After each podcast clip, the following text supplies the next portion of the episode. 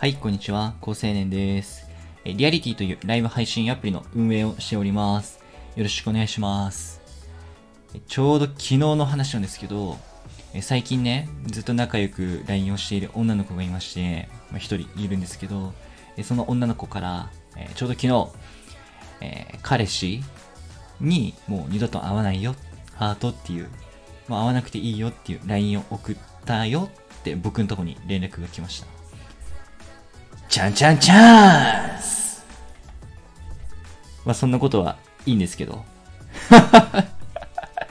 はい、あの、プライベートはそっと見守っていただけると嬉しいかなと思います。で、今日のは、は、あの、話、ごめん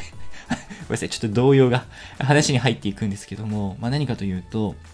まあ、特にライブ配信でですね、まあ、投げ銭っていうものが、えっ、と、主な、まあ、マネタイズになってくるんですけども、まあ、皆さんも配信活動ね、真面目にされてる方いると思うので、えっと、そこを応援するような情報、まあ、僕なりの、えっと、拾ってきた観察事項を、あの、紹介しようと思うんですけども、え何かというと、やっぱりそのライブ配信の中ですごく応援される人ですね、投げ銭すごいされてる人の、え最新情報になるんですけど、え V リズリアリティ学園っていう公式番組に出演する4名を決めるイベント、まあ、投げ銭で競うイベントを、え僕企画で今動いているんですね。まあ、リアリティをインストールしていただければ見れますけども、でそこの上位4名から、あとは6、7、8ぐらい、まあ、トップ10ぐらいですよね、の人たちが結局、まあ、争ってるわけになるんですけど、その人たちの共通点ってやっぱりあるんです。で、上に行けば行くほど、その共通点が、えっと、ものすごく、こう、明らかになっていく。はっきりしてくるんですね。で、そこの共通点っていうのをお話ししていくんですけど、まあ、結論何かというと、本気であるということをリスナーの方たちに理解してもらえてるということなんですね。人気ではないんです。そのあもちろん人気なんだけど、なんか人気であるということよりも、えっと、本気であるということがすごく影響として持っていると。で中にはそのフォロワー数が、まあ、1万とか2万とか超えてる方たちがやっぱトップに行くんです。で、そのフォロワー数ってリアリティの中で言うと、やっぱりだいぶ上位層なんですけど、まあ、あの、一部ね、フォロワー数がそんなに多くない、まあ、4桁台であるとか、えーその1000っていう人とかもいるんですよ。でそれでも入賞圏内に入ってるっていう大番狂わせが起きてるんですけども、それは、まあ、元々のあの知名度が高いっていうのはありつつも、とにかくその本気でやるっていうことがリスナーの方たちに伝わっている。多分これが一番でかいなと僕思ってるんですね。で、まあ、思えばですけど、あの、選挙とかで、じゃあ、トランプ大統領とかね。あの人の演説とか僕結構個人的に好きなんですけど、その政治の内容の有無は、なんか是非は問わないけども、その、彼のやっぱりパッションとか、その身振り手振りとかってやっぱうまいですよね。あの、ネクタイ赤ですごい目立つ、まあ、勝負カラーとして赤のネクタイつけるっていうエピソードもあるぐらいに、やっぱりその強いアメリカ、俺たちのアメリカ、俺が何とかする、悪い奴は名指しをするっていう、まあ、彼のそのストロングな姿勢がですね、やっぱり人の心に伝わった結果、まあ、前の大統領ではやっぱり勝ち取ったっていうのがあると思うんですよね。トランプかトランプ以外かっていう、やっぱそういう論調になりがちじゃないですか。僕の主観ですよ。そう。で、その選挙っていうのは、一人一票ですよね。で、その一票しかないっていうものを、あのーその人にどれだけ共感してもらって、感動してもらって、えっと、一票もらうのか。で、それを横にどれだけ広くするのかっていう、すごい難しい勝負だと思うんです。より多くの信頼を勝ち取れた人勝ちなので、選挙っていうのは。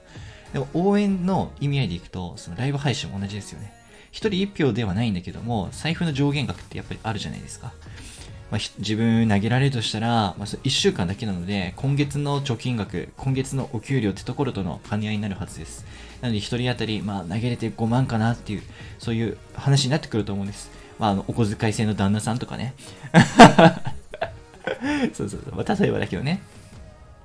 なので、その一人当たり限られているものをどれだけ投げてもらうのかっていうと、選挙もライブ配信も結局近い。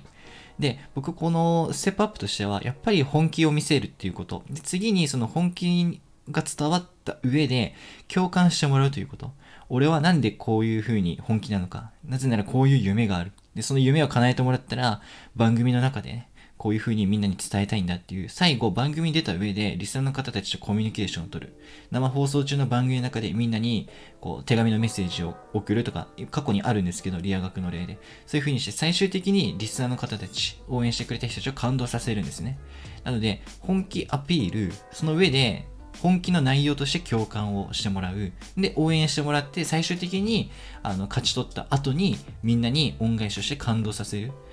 本気、共感、感動なんですね。このステップアップなんですよね。理学ですごく僕の中で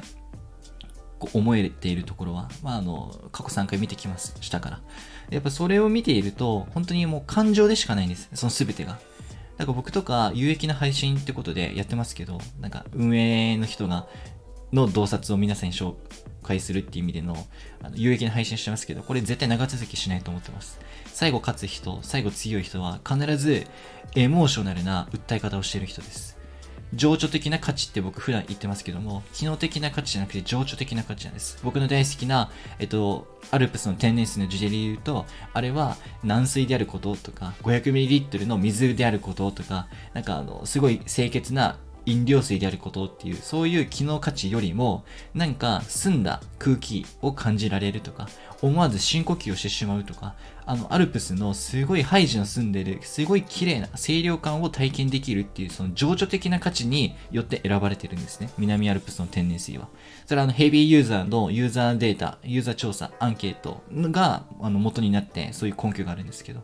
そういう風に人って最後は情緒的な価値で物が動いていくので、まあ、だからアパレル業界で勝つのはブランドを立ち上げてるところって話になっていくんですけどね。はい。ということで、あの、今日改めて、ライブ配信で応援、応援されている人の最新情報から、そのエモーショナルな力、情緒的な価値の力が、その本気である、共感してもらう、で、最後に感動させるっていう、最後は自分のターンですね。っていうところが、えっと、大きな特徴としてあるな、ということで、今日皆さんに紹介してみました。まあ、こんな感じであの配信活動を真面目にされている方向けにですね、まあ、いろいろあのヒントとか、まあ、本業で培った洞察を紹介しているので、よければいいねとフォローしてみてください。じゃ、またね。